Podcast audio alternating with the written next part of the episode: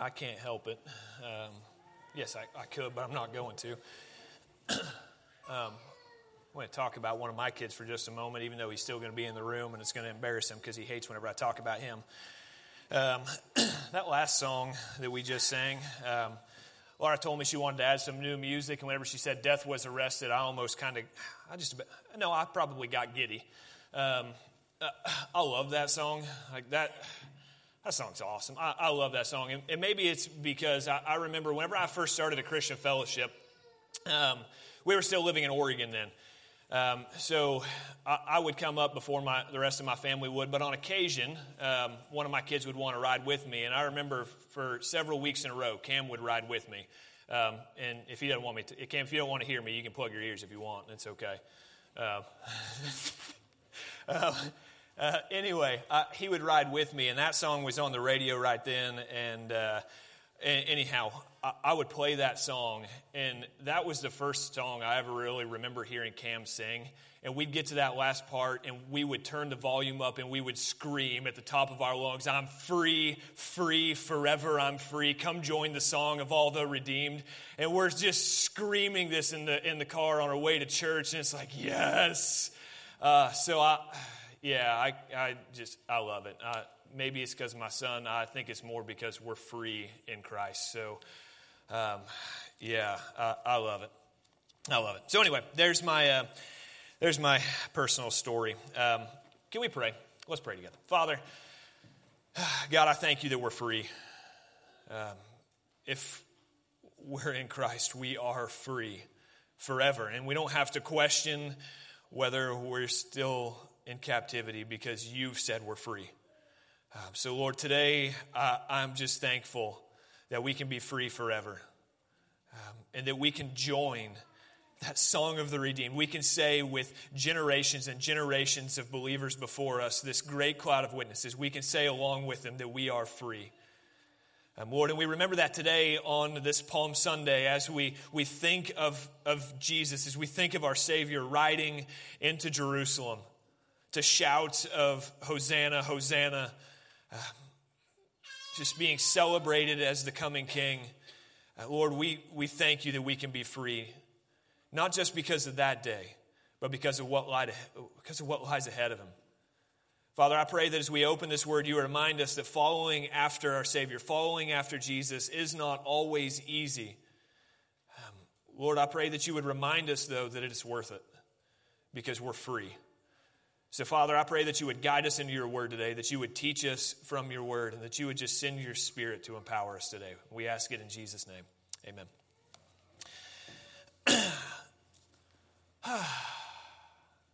All right. It's good to be with you all. This, honestly, this is one of my favorite parts of every Sunday morning, just looking at y'all. I mean, uh, I love it. Uh, it's good stuff. So, what we've been doing, if, you, if you're new here, if you haven't been following along, or you just forget from week to week what we're doing, we've been walking through the Sermon on the Mount.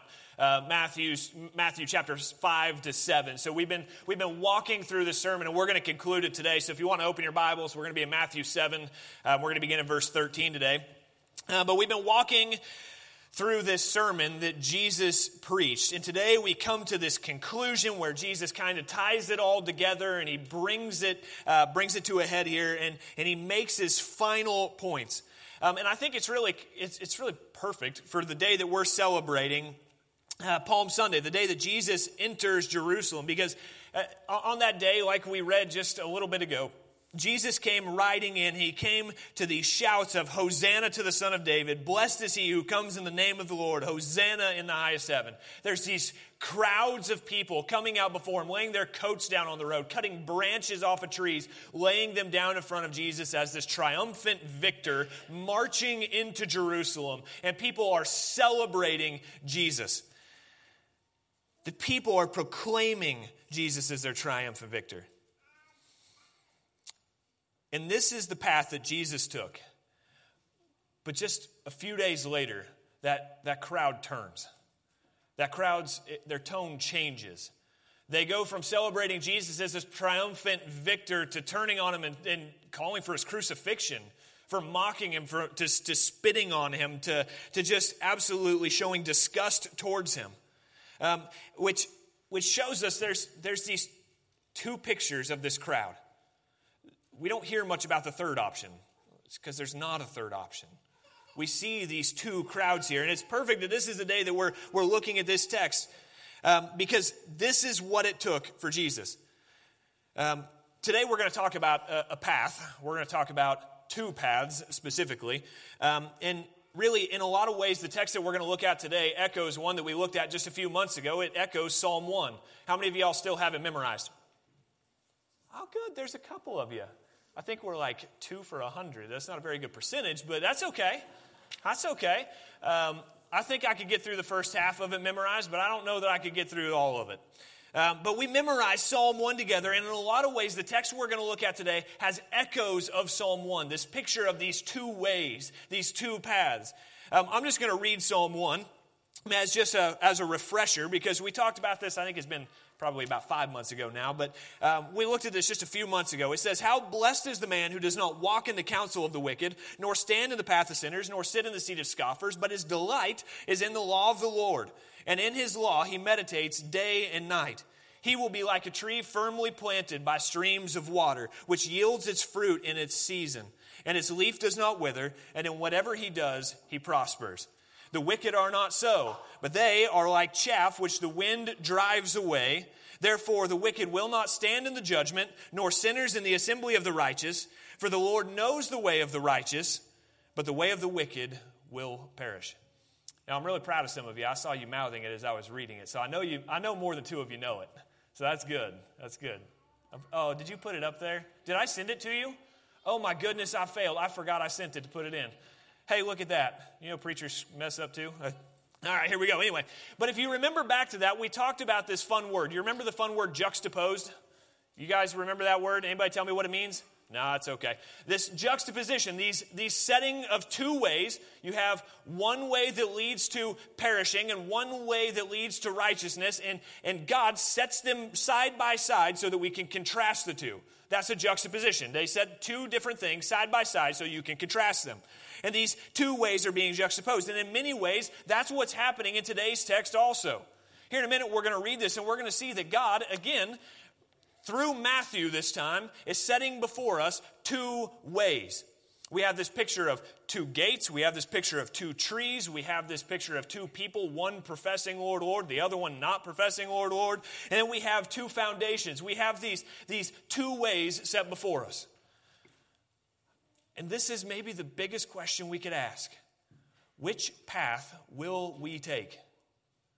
Which path are we on? Maybe we should start with that. And which way will we take?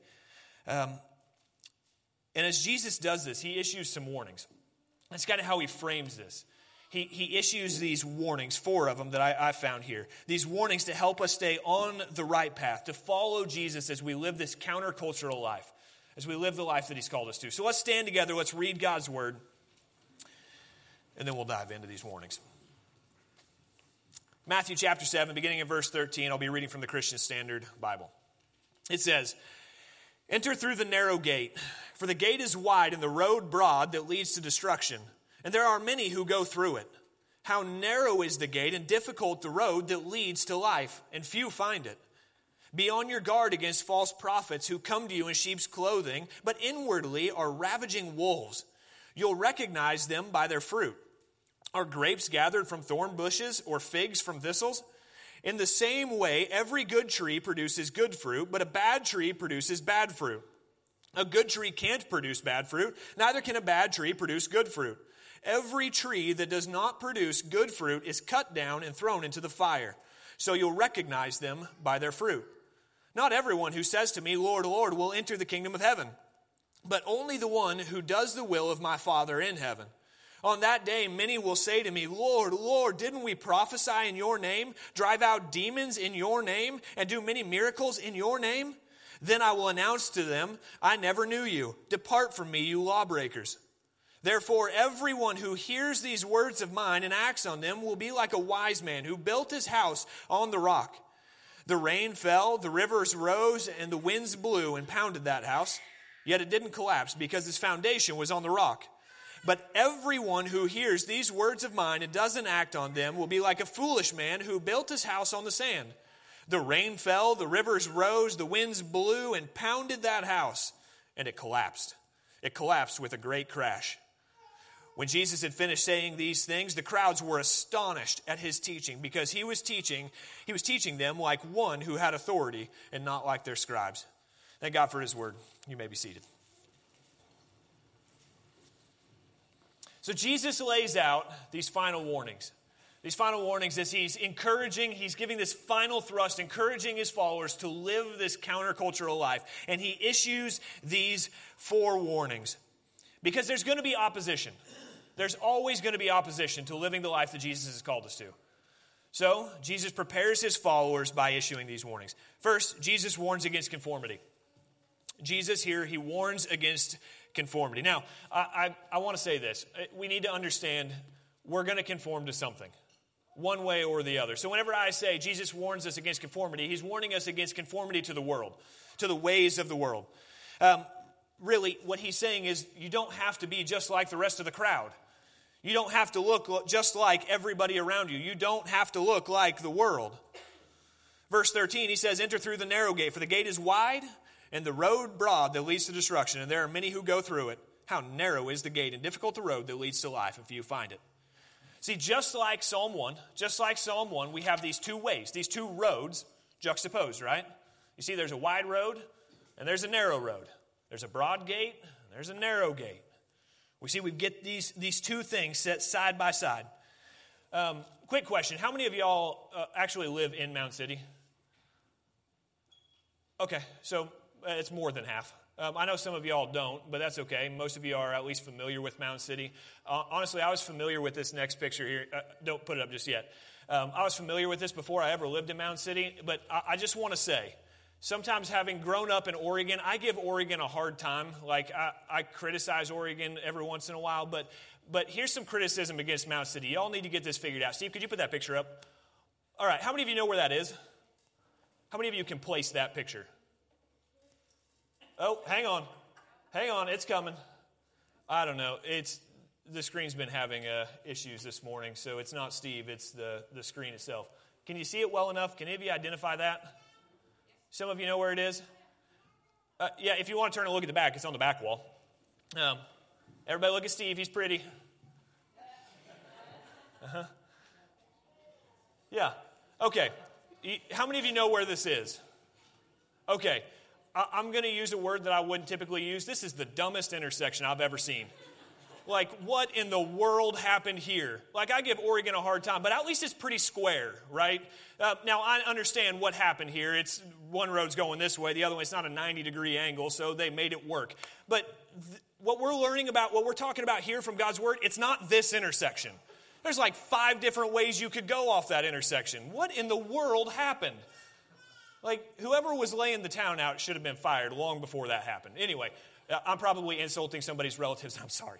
Um, it's a joke. It's a joke. Um, but really, that's awful. So, that's not what Jesus sets before us here, though, is it?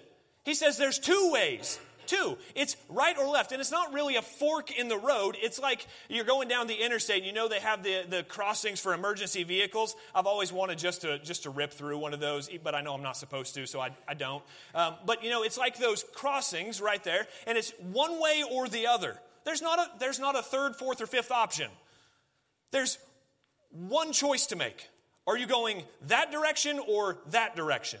And as we're going to see, the destinations are as far apart as they could possibly be. It's not a fork in the road because that indicates that they could be further apart. The destinations are as far apart as they could possibly be. It is not like this. Instead, there are two options there's the wide road and the narrow road. Only two. Now, how, in, in what way is the wide gate wide and the broad road broad? In what way are they wide and broad? Well, we have to look at what they're compared to here, right? Um, they're compared to the narrow and difficult road. So, how is it wide? Well, the word, we need to look at the word narrow. The word narrow here, the word narrow here could be translated as straight. As a matter of fact, some of your translations probably say the straight path. The straight path, right? Anybody? Anybody have a translation that says the straight path? Some of you? Okay. Well, that's what this word could be. See, the straight path, the narrow gate isn't accommodating. It's not going to accommodate your preferences. It's not going to accommodate what you want. It's exclusive, which sounds like it's being critical of some other things, and that's probably because it is. See, the broad path is tolerant of every other way. It's kind of like every every lane leads to the same place. Just just keep going on the path you're on. Eventually, you're all, it's all going to wind up in the same place, right? Jesus says no. There's this narrow or this straight path that is exclusive. It leads by itself to the destination. See, the world's going to tell you that there are various versions of truth. Y'all ever heard somebody say, "Well, that's my truth. I just got to live my truth." Y'all ever heard somebody say something like that? I hate that. Please don't ever say that. Like, I, I, some of you are, I hope you don't say that regularly. Uh, somebody's going to get bingo. I, I don't care if you say that regularly or not. That's just not true. God has exclusive rights on truth. He has the exclusive right to truth. There's one truth, and it belongs to God, not to somebody else, not to you, not to me. See, the world's going to say that it's, uh, y'all ever heard the, the, the prism thing? Like you look from different angles, you see different colors? Well, there is, there is some, some aspect of truth to that, sure. If you and I watch the same event, we see, we see a car crash out on the highway, and we're trying to tell the officers what happened. Sorry, I didn't mean to look at you. Uh, Oh man, I feel like a jerk now. Uh, so if you happen to witness a car crash out on the highway and uh, it, the police officers are asking you what happened and you were looking from over here and you're saying, here's what I saw in this, but somebody else was looking from over here and they see this and they say, well, that's not really what I saw, or at least it's not what I thought I saw. One of those two has to be wrong. Make sense? Because one thing, one event actually happened, right? If they contradict one another, one of them or both of them have to be wrong. Because one thing actually happened. One thing actually took place. God has the exclusive rights on truth, and it doesn't matter whether we look at it from that angle or from that angle. God has exclusive right to that truth. There is one truth. And the world will try to tell you that truth is subjective, that it, it belongs to you or me, or we make our own truth, or truth can be whatever we, we, whatever we just think it up to be, whatever we devise it to be. No, it's not. Truth is truth. That's like the most obvious saying in the world because words mean things. Truth indicates that it is true. So if your truth and my truth contradict each other, one of them's wrong. That's how it is with Christianity. See, the thing is, the world will try to say, yeah, okay, so, so what you're saying about Jesus being the only way to God, like the only way to be forgiven of sins, like you're saying that he has the exclusive right on that. Well, okay, maybe that's your truth, but the world's going to say, like, yeah, but still, can't I just, like, can't I be a good person? I think I'm a pretty good person. Surely God will forgive me if I just, like, if I, if I do some good things and, like, we, okay, if that's true, this cannot be true. Because Jesus said, I am the only way to the Father. He's the only way to be forgiven. Which means if somebody else says, well, that might be true for you, but it's not for me, that person's wrong. There can only be one of those things that is true. See, the Christian faith is not accommodating to multiple versions of truth. There is one truth. And Jesus says, I am the way, the truth, and the life. Jesus is the only truth. It's not, he's not accommodating other people's positions on how to obtain eternal life. Jesus says it's found in me, period. There's not another way. See, the broad road, that wide road, will tell you there are all these different ways to get there. It's okay. You can swerve all over the road because it's like an 18 lane highway and they're all yours. Just do what you want. Jesus says, oh no, the, the road is straight and it's narrow or is straight and it's narrow. Jesus says, I have the only, the only truth. And he says those who find this narrow path that they're going to face persecution because Jesus says that it's straight and it's difficult or it's narrow and it's difficult. In what way is it difficult? Well, the, the word in the Greek is, is a fun one to say. I just I didn't put it in here. I just want to say it. It's thlipsis. Uh, that THL sound, that thlipsis is fun to say. So, anyway, that's where it comes from in the Greek. And the word always indicates some kind of persecution some kind of persecution. You, if you are on the straight path, if you enter through the narrow gate, it will be difficult because there will be opposition. There will be opposition. The world around us will tell us, no, no, no, there's other ways. There are other things. It's okay. You, why, why, are you, why are you judging me because you're saying you have the only way? How do you know how that makes me? Well, that's what the Bible says. Jesus says he has the exclusive rights to truth. So one gate is broad because it's, and then we find that it's easy to find because anything will do. I mean, you can find the broad gate just by, well, living. You're going to walk through that gate. But the other one is narrow, and it's difficult to find. It's found only in Jesus. So we see that they're different, that that's, that's part of the broad, but then we also find that they're different in their destination, right? I told you they're as different as they could possibly be. Jesus says one leads to destruction, the other leads to life.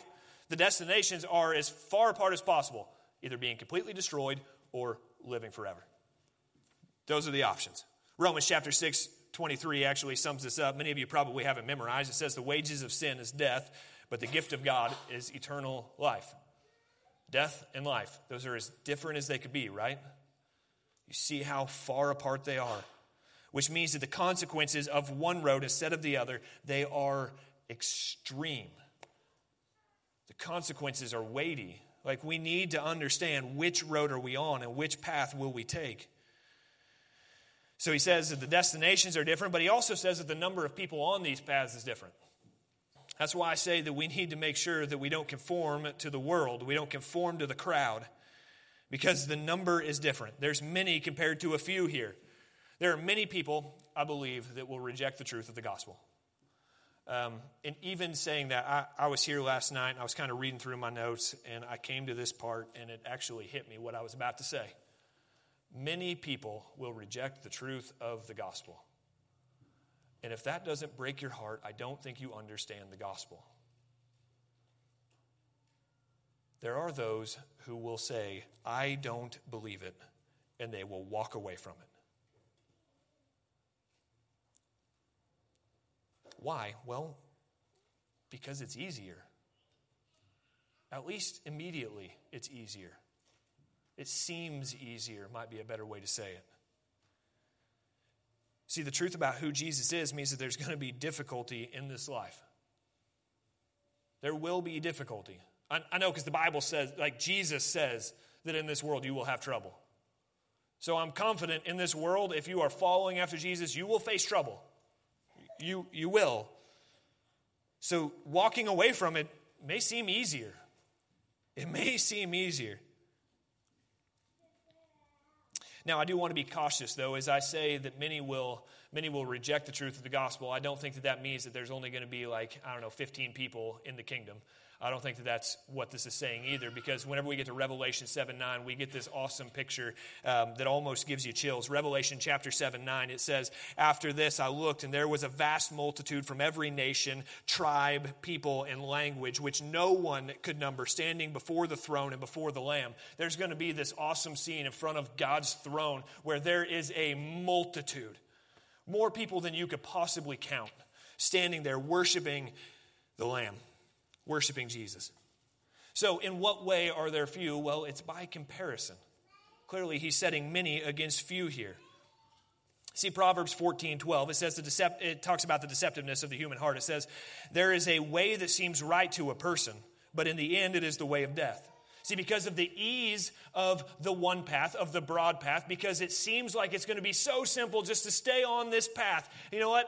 We're already on this, we're already going this direction. It's a wide road. We've got all the time in the world. Let's just keep on riding this road. It seems easy to us. And it seems wise to us at first, which is why many, I believe, will choose it.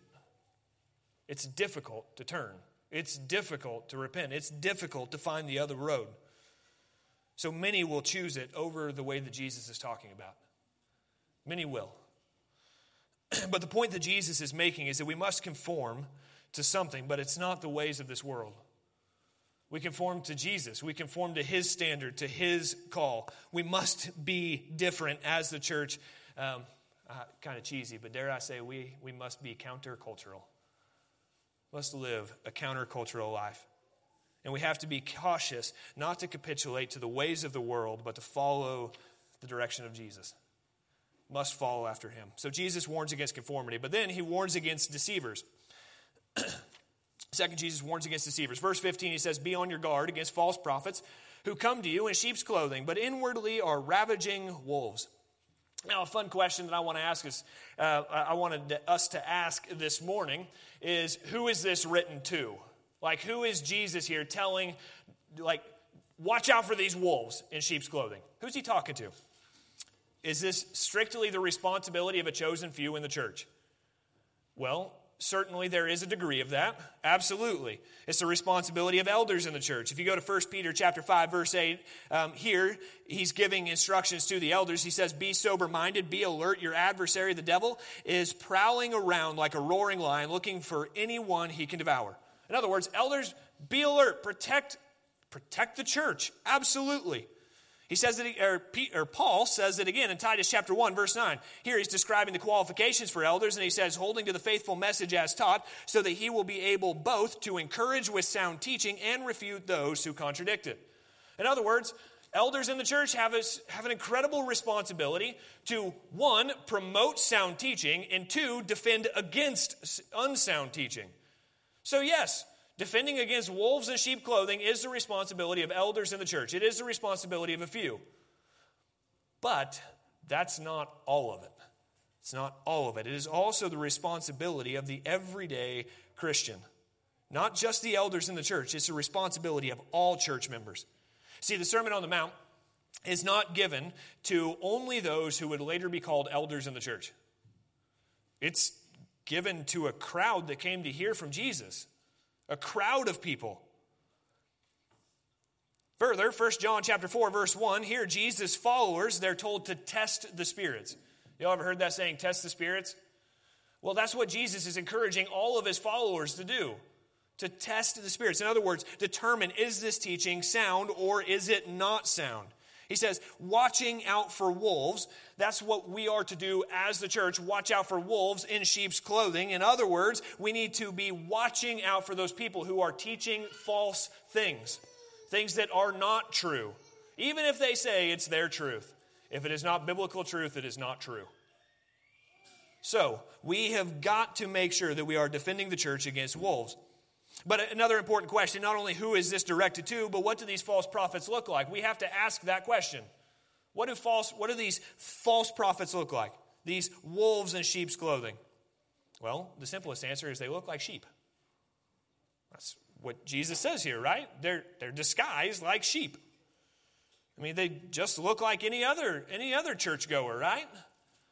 They, many of them can speak the language. They may be able to stand before you and tell you the difference between ecclesiology, ecclesiology and eschatology. They might be able to tell you the difference between those two things. They might be able to say, you know what? Salvation has parts. And they might be able to tell you the difference between justification, regeneration, sanctification, glorification.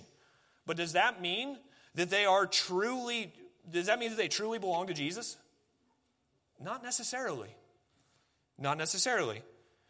Further, a lot of these wolves, they go to church. Huh. Yeah. You know where, if you're a hungry wolf, where do you go? Where the food is. If you want some lamb, you probably ought to be with the sheep, right? So these wolves in sheep clothing, where do they go? Well, they go where all the sheep are. They go to church. They want to be with the sheep, so they go where the sheep go.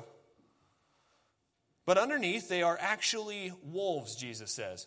They are dangerous and deceitful, and the picture of wolves among sheep demonstrates just how dangerous false teachers in the church really are. Just how serious this really is. If y'all had sheep, would you put them out there with the wolves? If so, you're not a very good shepherd. Like, I don't think you get the point. Of course not. So, we have to watch among the sheep for those that are actually wolves. And how can we tell?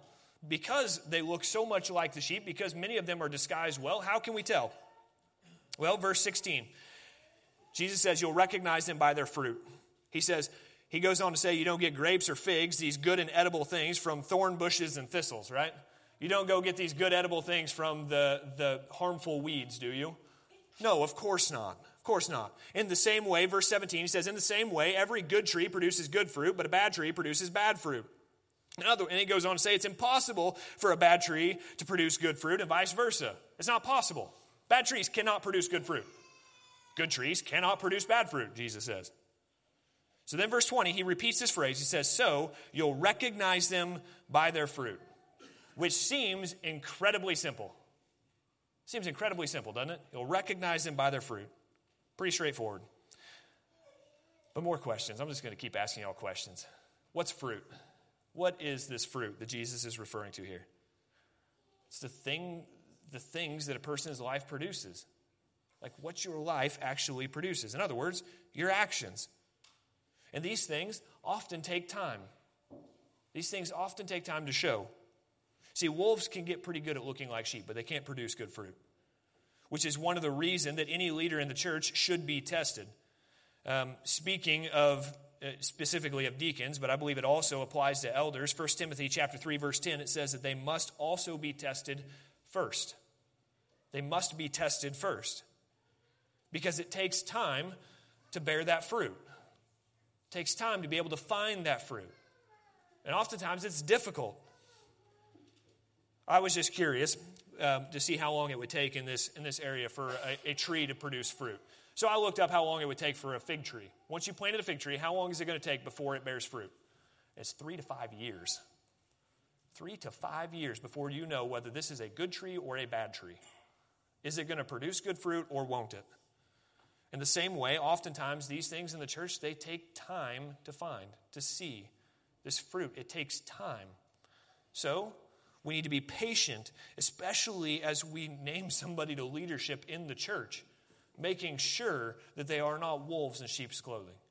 Now, I also don't think this means that we have to walk around being skeptics all the time, just assuming the worst of people. I don't think that's true either. But it doesn't mean that we can just be willy nilly either. Now, what do these actions look like? How many of I know there's a couple of our DOTS kids in here because my kids are in here. How many of you, how many of our kids or teachers, how many of you are involved with DOTS? If you, if you, if you, are, if you help with DOTS or you go to DOTS, raise your hand. I see a few. Some of you are like, I don't really want to raise my hand. It's okay, I get it because he's going to call on us and then we're going to have to do this thing. All right, so here's what I want you to do I want you to tell everybody what's the fruit of the Spirit?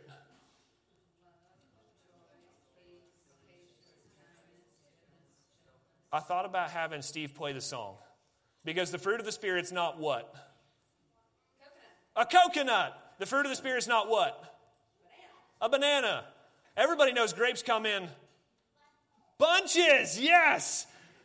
That's awesome. We watch these kids start singing this song and they get around with all their friends, put their arms around and say, Everybody knows grape come in bunches. And then they start singing this song again. But the fruit is love, joy, peace, patience, kindness, goodness, faithfulness, gentleness, and self control. Love, joy, peace, patience, kindness, goodness, faithfulness, gentleness, and self control. Oh. I fully expected somebody to say, well, the fruit's not a cherry. But anyway, we'll, we'll move on. So we know what the fruit of the Spirit is. And people who are in Christ, if you are a sheep, you will bear this fruit. This fruit will show up in your life, and not just part of it. That notice that the fruit there is single. It's one fruit of the Spirit, um, not the fruits of the Spirit. One fruit of the Spirit, and it's love, joy, peace, patience, kindness, goodness, faithfulness, gentleness, and self-control. Those things will show up in a believer. And some of those things take time to produce. Absolutely, they take time to produce. I'm still working on all of them, so be patient with me. But it's not just their actions, but also their teaching. So we have to be able to look and say, okay, what is this person teaching? What are they teaching those around them? How are they encouraging? What are they leading them with? That's part of the fruit of these teachers also. And Jesus warns against conformity to the world around them, but also against deceivers within the church. So, as he ends this, this sermon on the countercultural life, Jesus warns against conformity, deceivers, and the third, he warns against nominalism. He warns against nominalism. I'll fly through these next two. Um, see, this point, um, at this point, this may be one of the most terrifying passages in all of Scripture. Maybe one of the most terrifying passages in all of Scripture. Um, if you think on these words long enough, you'll understand.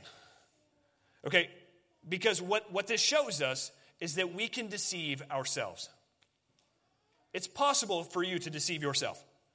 Okay, we can call ourselves Christians, we can say the right words, we can go through the right motions, and we can remain outside the kingdom. Verse 21, Jesus says, Not everyone who says to me, Lord, Lord, will enter the kingdom of heaven, but only the one who does the will of my Father in heaven. See, the Bible teaches that there will be a day of judgment. Um, Jesus refers to it in verse 22 whenever he says, On that day. On that day. this day of judgment. Judgment. I thought about rolling through a whole bunch of references here, but for the sake of time, if you want to know some of them, I've got more than a half dozen written down. If you want to know where Jesus or the Bible talks about the day of judgment, I've got references. Talk to me later. Um, but there will be a day of judgment. Uh, I can tell you that on the authority of Scripture, there will be a day of judgment. Okay? And what Jesus is saying here is that there will be some on that day who even call him Lord, but in truth they do not belong to him. Now, what's the distinction? I, I, want to know what the distinction between those who are in the kingdom and out of the kingdom is, because uh, some of them hear this terrifying phrase. Some of them hear this terrifying phrase Depart from me, you lawbreakers.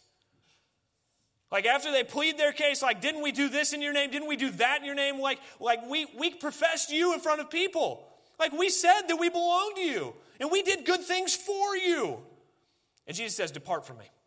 I never knew you. You hear how terrifying that could be? I don't know if you all pick up on that, but that's that's terrifying to me. So what's the distinction? Because I want to know so that I don't deceive myself. Jesus says, Not everyone who says to me, Lord, Lord, but only the one who does the will of my Father. Now, that doesn't mean that we do a bunch of religious practices because that's what some of these people argue. They say, We did the religious practices. But that doesn't mean that they belonged. Because in verse 23, he says, I never knew you. Depart from me, you lawbreakers. So, what does it mean then to do the will of the Father? I actually think this is where having multiple gospel accounts is very helpful. Um, in Luke's parallel here, in Luke 6:46, Jesus says this. He says, "Why do you call me Lord, Lord, and don't do the things I say?" Why do you call me Lord, Lord, and don't do the things I say? See, the Father's will is synonymous with following Jesus, doing the things he says. So, how do we know him? We follow after him. We come behind him. Jesus says, Take up your cross and come after me. Follow me, he says. And verse 23 gives us a hint at what we're really expected to do. It says that these people, these people who call him Lord, Lord, still turned away, because, or they're still turned away because Jesus, he says, I don't know you. I never knew you, he says. So the difference really boils down to this knowing Jesus.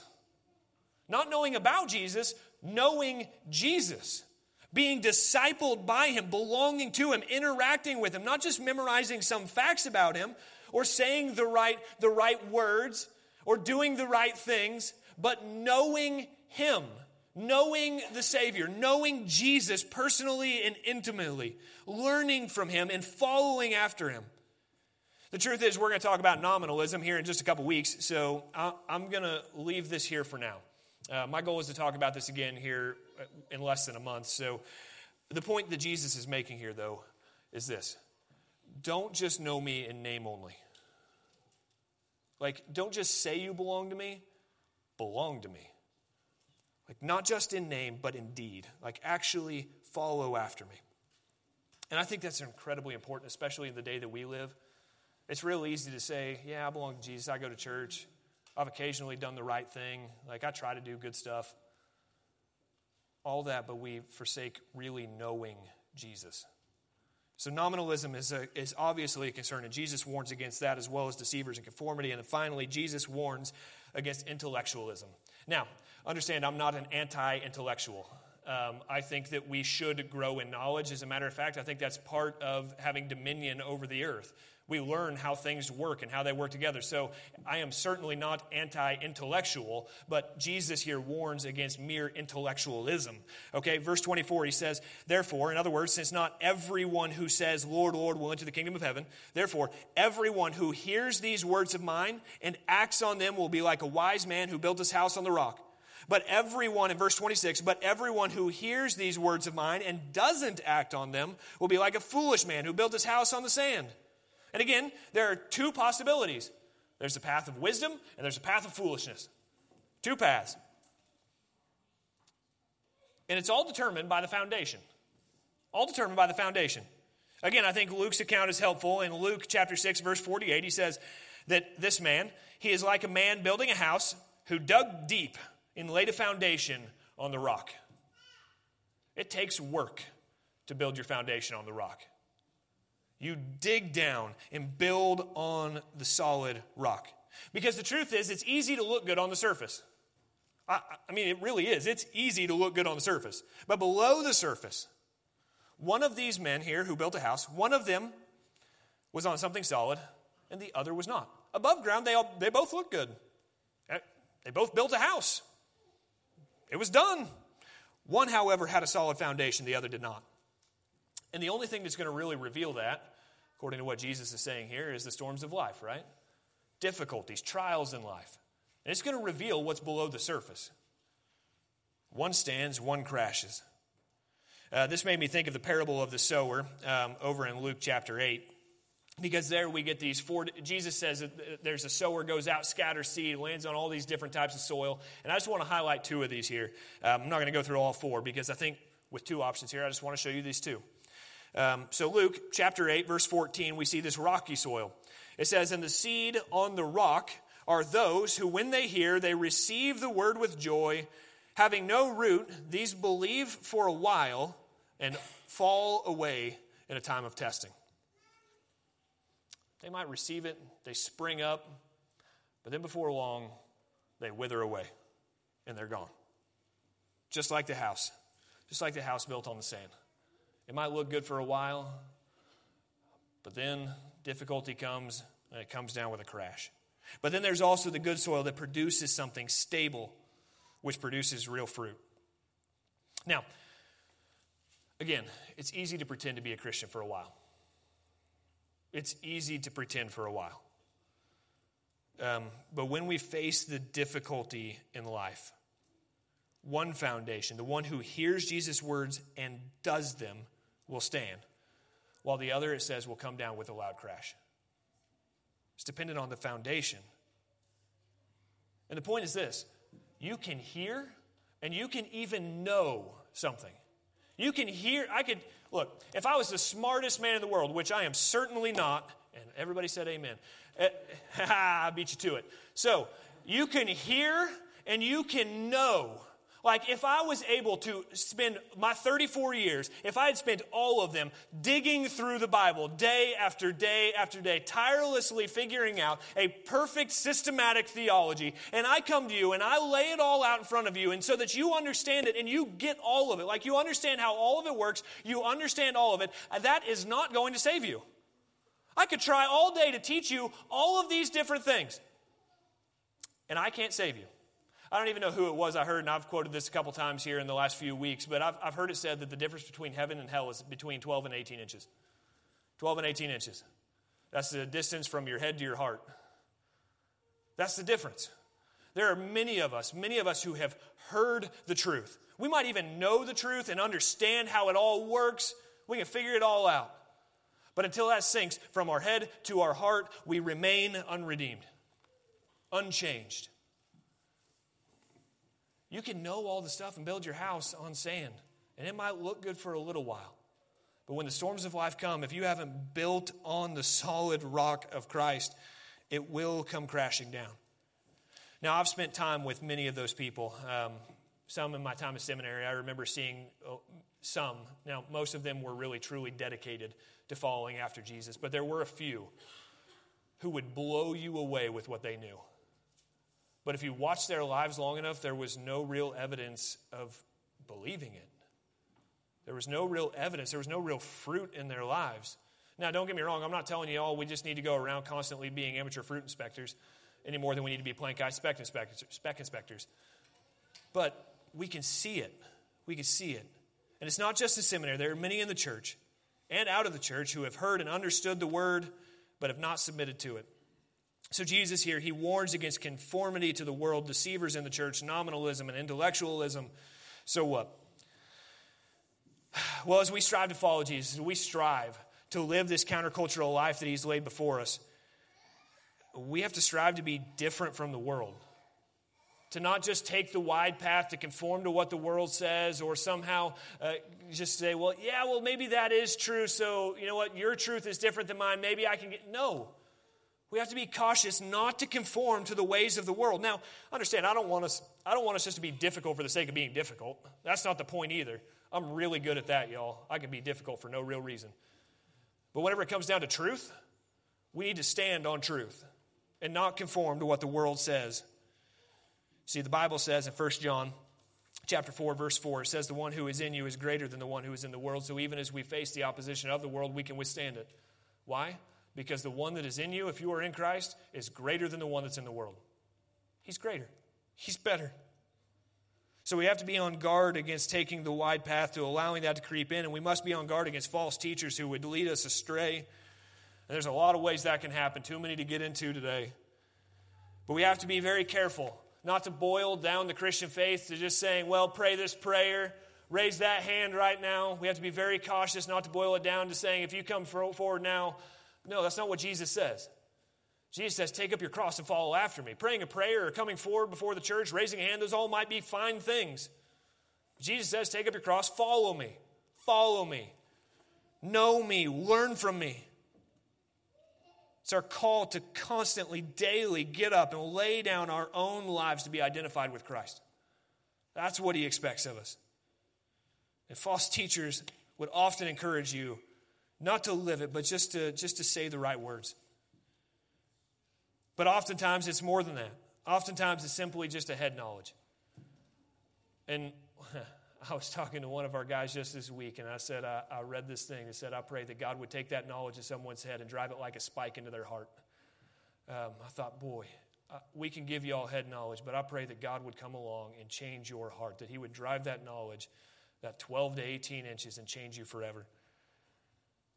So today, today I pray that that's what God would do, that He'd drive that knowledge from your head to your heart, and that we might be empowered to live the countercultural life that Jesus intended for His followers. Let's pray together.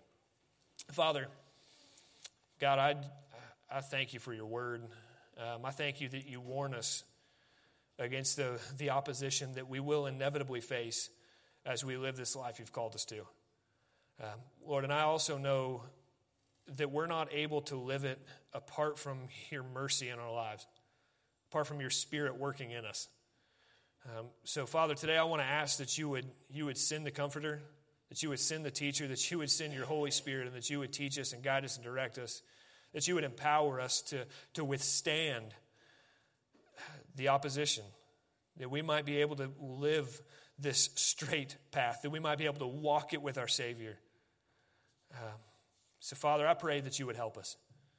Lord, I, inevitably there are those within the sound of my voice this morning that have never made that change, who have never repented, who have never turned um, saying, I don't want the broad path anymore, but I want Jesus. Father, I pray that you would convict convict those who need to be convicted. I pray that you would comfort those who need to be comforted. And I pray that you would call many to yourself. And that many, many might come to know you as their Savior, and that they would submit to you as the Lord that you are. So, Father, I pray that you would do that work, and we ask it in Jesus' name. Amen.